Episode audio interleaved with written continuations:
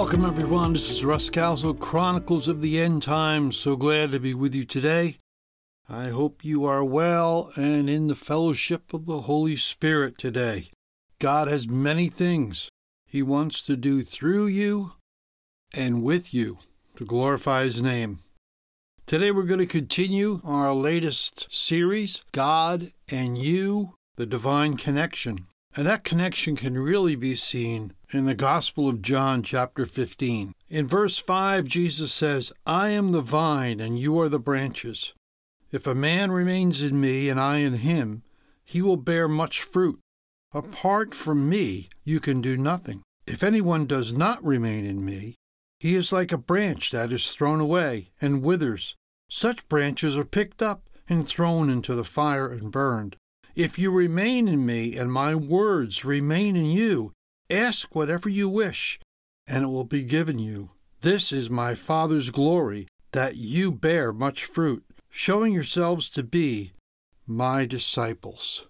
That is something as Christians we have heard a lot about. In Jesus' name, ask anything in my name, and it will be given to you. It's probably one of the most misquoted scriptures in the Bible. Why is that? Because we leave out the abiding part. Those of us that have walked with the Lord for a while understand that in us there is no power. It is Jesus Christ that has the power. We have to step into His shoes. And when we do, God is powerful through us. So many times I run into people who want to talk about their faith. "Oh, I believe I have great faith in God. My faith, my faith." But it's not our faith by itself that brings the power. It's not our faith by itself that works the deeds of God through us. It is our faith in Jesus Christ that He will do what He says, that He has all the power in the world. He has all the power in the universe. It's that confidence that we have in Him. That's the faith we need, not the faith in ourselves or to build our faith up so we feel full of faith. Many times when we feel full of faith, we don't do so well because it's like we're mustering it up, like it's within us and we got to muster it up and we just got to believe. I have to believe. You know, it's kind of like a mantra when in reality, it's the quiet faith in the Lord Jesus Christ. Our abiding in Him is what brings that out. Jesus is saying, look, abide in me and you can do all things. But without me, you can do nothing. Jesus says, this is the glory of the Father, that you should do His will and bear fruit and be shown as my disciples. So how do we walk in this? How do we step into Jesus' shoes and have that faith? We need to abide. That means we need a daily relationship. We need to have that abiding presence of God. The scripture tells us that when we are weak, He is strong. Now there's a spiritual truth wrapped in there. When we are weak, He is strong. What does that mean? Well, in reality, we're always weak. And we need to remember that. And that's what Jesus is telling us here. Abide in me, otherwise you can do nothing. Understanding our weakness and His power and how it connects is so very, very important. We are always weak. If we have that understanding in our minds and in our hearts, we know that we can do nothing of ourselves. Therefore, we need to trust in God. We need to lean on God. We need to have a close relationship with God so we can hear His voice and know what to do. Jesus never did anything on His own. His Father, He listened to His Father. And when His Father said, go and heal that person, He healed them. When His Father said, yes, you're going to go today, raise Lazarus from the dead. These are all things that God instructed Him on those early morning prayer times. As the sun was barely coming up, Jesus was on His knees talking to the Father. He was being strengthened by the angels. He was getting His workload for the day. He was getting His instructions. He was obedient, as the scripture says, even unto death. He did all that as an example. This is what I want you to do. I want you to abide in me. I want you to hear my voice. I want you to do my Father's will, not yours. And sometimes we take the Word of God and it kind of gets abused, and we apply it to things, and we say, in Jesus' name this, in Jesus' name that, and we're asking, and we're disappointed when we don't get the results, is because we're not abiding. We're not listening to what God said. The powerful name of Christ is not to be used for our own benefit, but to free other people from demonic forces, from illnesses, from spiritual blindness. In John chapter 6, beginning with verse 38, "For I have come down from heaven not to do my will, but to do the will of him who sent me." If we're going to make a difference in this world, if we're going to turn this world upside down like the apostles did, then we need to do what they did.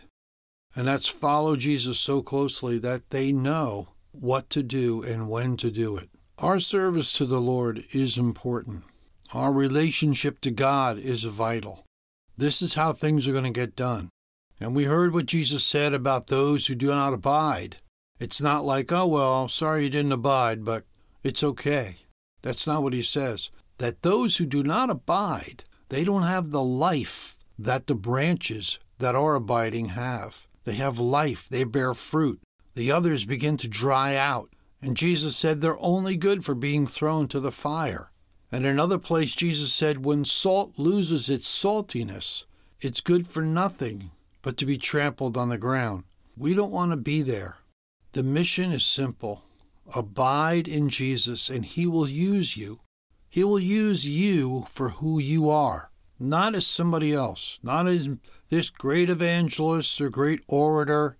You may not be that person, and that's fine. Many of us aren't. But your personality has been given to you by God. Despite what the world thinks, and God's constantly making mistakes, and we have to correct those mistakes. God doesn't make mistakes. Whatever you are today, you need to find yourself in God.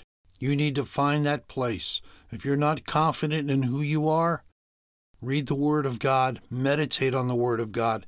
Allow Jesus to put his arms around you and assure you that you are exactly what he wants you to be. And you have something that he wants to use. You might have a tender spirit. You might have a giving heart. You might have an intercessory heart. There's so many things I could not name them. The Holy Spirit knows. But whatever it is that is your gift, you have a gift because you are a son or daughter of the Most High God. That's important. That's what abiding does. Abiding does not only give us power to do the Father's will, but it gives us understanding of who we are. That abiding in Christ assures us that, yes, the way God made us is the way it's supposed to be. There's nothing more that the Father would like to see than you and I allowing the Holy Spirit to flow through us with a kind word, with a spoken word of encouragement, anointed of God. There's nothing like it. Someone can go on and speak volumes, just does nothing. But the right word at the right place at the right time, led by the Holy Spirit, touched of God, is like someone in a desert dying for a drop of water. We need encouragement today. The world has lost its mind.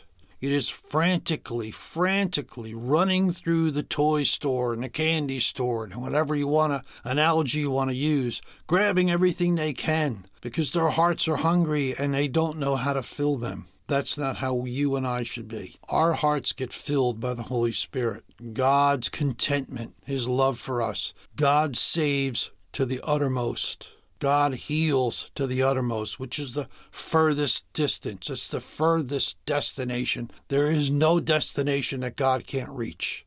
That's what we need to hold on to. That's what we need to strengthen ourselves in this crazy upside-down world. So I encourage you today to abide in Christ. And don't let fear overtake you. And that's what we're going to talk about next time. We're going to talk about overcoming fear. Because fear disables us completely. It makes us wrap ourselves up into a corner and want to hide. We cannot allow fear, which comes from Satan himself, to capture us. We'll talk about that next time. For now, Abide and have fellowship of the Holy Spirit, and you will be built up, you will be strengthened. Whatever you're going through right now, you will feel the power of God come into your life, because no one loves you like the Father does. No one. He's given his best. And not only that, he's still giving. He's still pouring out his Spirit. He's still calling. He's still healing and mending. We need ears to hear. So this is Russ Galsall for Chronicles of the End Times. Praying for you all. Keep living for Jesus, because the time is drawing near. Keep looking up. The King is coming.